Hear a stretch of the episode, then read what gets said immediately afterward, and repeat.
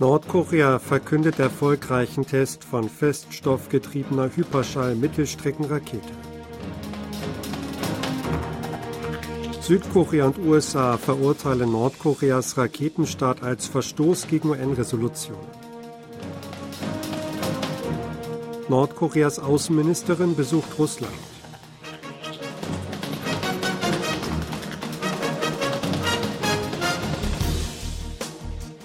Nordkorea hat einen erfolgreichen Teststart einer feststoffgetriebenen hypersonischen ballistischen Mittelstreckenrakete IRBM bekannt gegeben. Nach Angaben von Nordkoreas Generalbüro für Raketen habe der Test keinerlei Auswirkungen auf die Sicherheit der Nachbarländer gehabt und nichts mit der regionalen Situation zu tun, meldete die staatliche Nachrichtenagentur KCNA am Montag. Der Test gehöre zu den regelmäßigen Aktivitäten zur Entwicklung leistungsfähiger Waffensysteme. Der Vereinigte Generalstab JCS der südkoreanischen Streitkräfte hat am Sonntag bekannt gegeben, dass Nordkorea gegen 14.55 Uhr eine ballistische Mittelstreckenrakete ins Ostmeer abfeuerte. Dem JCS zufolge flog die Rakete etwa 1000 Kilometer weit und stürzte anschließend ins Ostmeer. Das südkoreanische Verteidigungsministerium hat mit einer strikten Warnung auf den Start einer ballistischen Rakete durch Nordkorea am Sonntag reagiert. Dies stelle einen eindeutigen Akt der Provokation dar, der gegen Resolutionen des UN-Sicherheitsrats verstoße, die Nordkorea den Einsatz ballistischer Raketentechnologie verböten, teilte das Ministerium am Montag mit. Das Ressort forderte einen sofortigen Stopp solcher Aktionen. Das südkoreanische Militär verfolge auf der Grundlage einer festen gemeinsamen Verteidigungsbereitschaft mit den USA Nordkoreas verschiedene Aktivitäten aufmerksam. Falls Nordkorea eine direkte Provokation gegen Südkorea verübe, werde das Militär auf überwältigende Weise darauf reagieren, betonte das Ministerium. Um verschiedene Raketenbedrohungen aus Nordkorea abzuschrecken und zu beantworten, verbessere das südkoreanische Militär die Durchführung der integrierten erweiterten Abschreckung mit den USA und verstärke seine eigenen Reaktionsfähigkeiten einschließlich des koreanischen Drei-Achsen-Systems, hieß es weiter. Die USA haben Nordkoreas Raketenstart am Sonntag als Verstoß gegen Resolutionen des Weltsicherheitsrats verurteilt. Das Außenministerium teilt auf Anfrage einer südkoreanischen Medieneinrichtung mit, dass sowohl der jüngste Staat als auch Tests in den vergangenen Jahren Verstöße gegen mehrere Resolutionen des Weltsicherheitsrats seien. Die Raketenversuche seien eine Bedrohung für Nordkoreas Nachbarn und unterwanderten die regionale Sicherheit. Washington bleibe aber weiterhin einem diplomatischen Ansatz gegenüber Pyongyang verpflichtet und rufe Nordkorea zum Dialog auf. Gleichzeitig bekräftige man die feste Entschlossenheit, Südkorea und Japan zu verteidigen. In einer gesonderten Erklärung teilte das Indopazifische Kommando die Einschätzung mit, dass der jüngste Staat zwar keine unmittelbare Gefahr für US-Personal oder Territorium oder die Verbündeten darstelle, der Raketenstaat unterstreiche aber den destabilisierenden Einfluss von Nordkoreas illegalem Waffenprogramm. Die nordkoreanische Außenministerin Chae Son-hee ist am Sonntag nach Russland abgereist.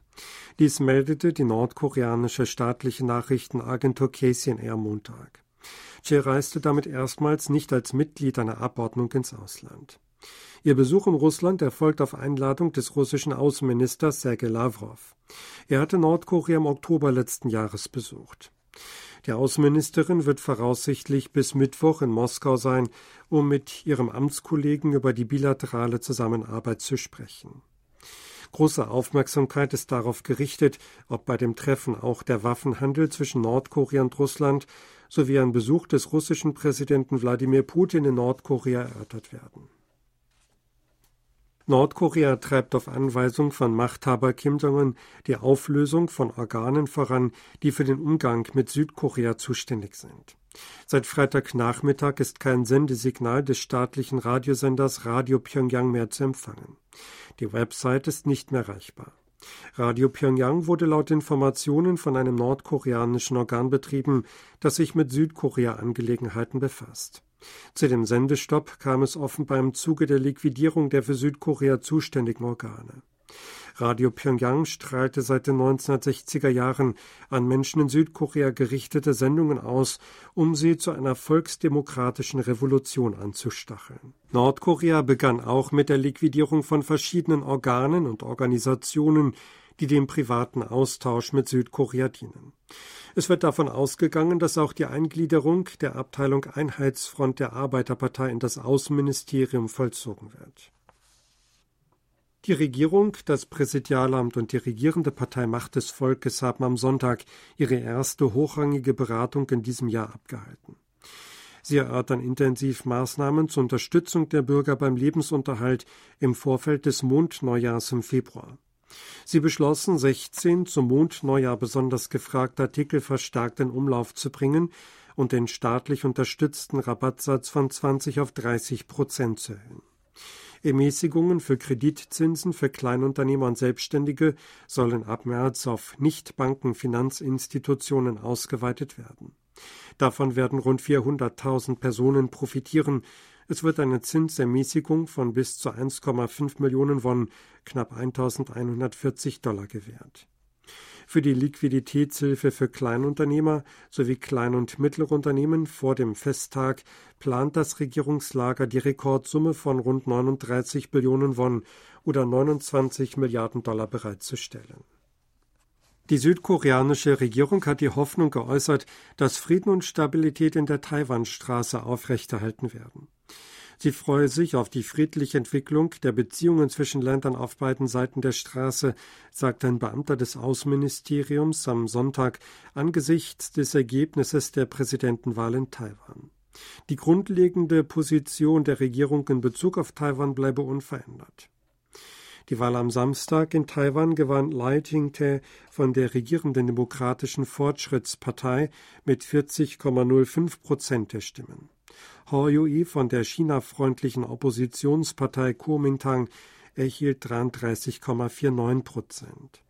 Angesichts des Wahlsiegs der proamerikanischen DPP gehen Beobachter davon aus, dass sich der Konflikt zwischen den USA und China um die Taiwan-Frage fortsetzt.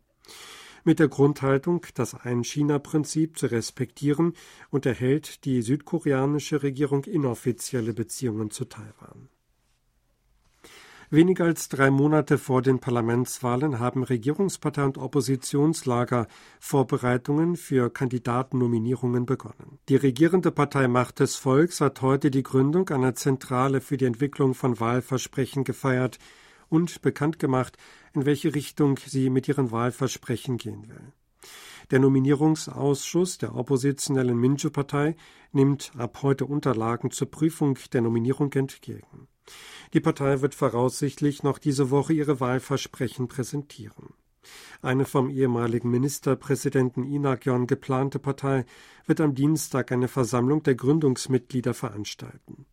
Die neue Partei des ehemaligen Chefs der Regierungspartei PPP, Iton Sok, will am Samstag ihren Gründungskongress abhalten.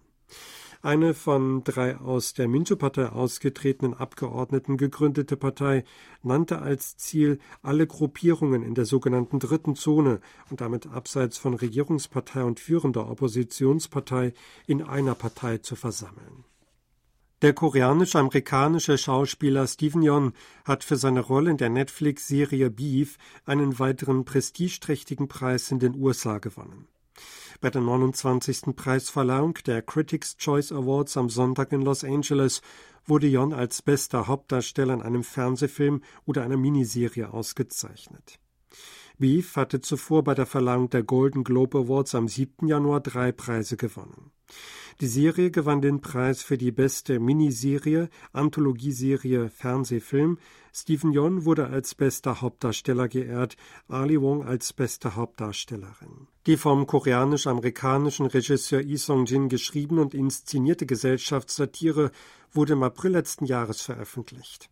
Sie hielt sich fünf Wochen in Folge unter den ersten zehn Produktionen mit den meisten Streaming-Stunden auf Netflix. Sie hörten aktuelle Meldungen aus Seoul, gesprochen von Sebastian Ratzer.